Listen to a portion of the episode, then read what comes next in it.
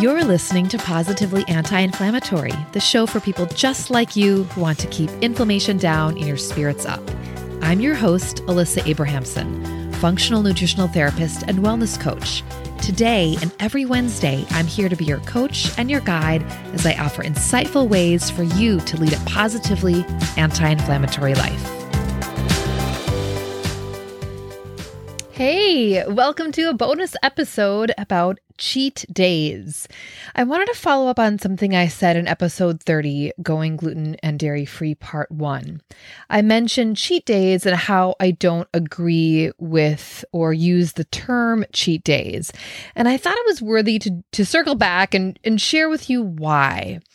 First, if you're, you know, in case you're not familiar with what a cheat day is, basically a cheat day is like a scheduled break in a diet.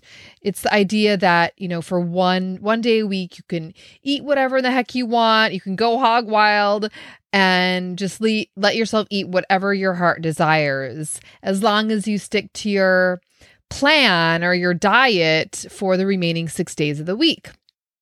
So, there's a lot of people in the health and wellness industry that support cheat days, but I'm not into it at all. um, you know, the cheat day could trigger unhealthy eating behaviors, especially in those who struggle with emotional eating or food addiction or eating disorders. It's like, you know, this mindset of depriving yourself for six days and then on the seventh, it's a free for all. I believe that um, that cheat days perpetuate unhealthy diet culture and really could just trigger those unhealthy eating behaviors. And, you know, while the idea of a cheat day might seem helpful, I just don't buy it. I mean, let's look at this word cheat. Okay. It's got a negative association. It's like, you know, if you cheat and you get caught, you're in trouble and you're bad. I looked up cheat in the dictionary, and to cheat means to act dishonestly or unfairly in order to gain an advantage, especially in a game or an examination. I think the cheat day mentality is harmful to life, to your mind and body and your soul.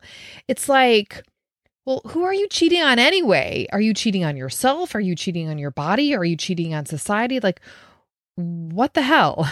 Instead, what I advocate for is learning to nourish yourself and nurture yourself and become friends with food, practicing slowing down when you eat, being mindful when you eat, being mindful what you eat.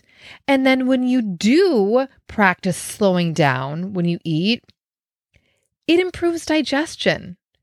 And you will actually end up leading, eating less because you'll feel full.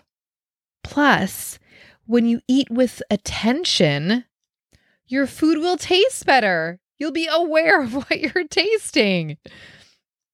I advocate for learning to listen to your body's messages. When you are hungry, when that hunger is actually thirst, what your cravings mean. I'm all for learning about foods that are nourishing for you and what foods might be causing inflammation or upset. And when we elevate our food experience and our relationship with food, it's like, and we view it as a part of being a, a, grown adult who actually takes care of yourself, it can be healing and transformative. Conscious eating helps produce sustainable, lifelong healthy relationship with food and has so many health benefits.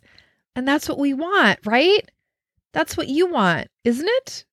So, bye bye, cheat day. Let's learn how to nourish ourselves and feel satisfied and receive pleasure from delicious, healthful foods every single day. And on that note, please be sure to say something nice to yourself slow down when you eat, and say yes to rest. Hey, if what you're hearing resonates with you, I created a free resource just for you Anti Inflammatory Living, the Essential Guide. To get your free copy, head over to guide.thewellnessheadquarters.com.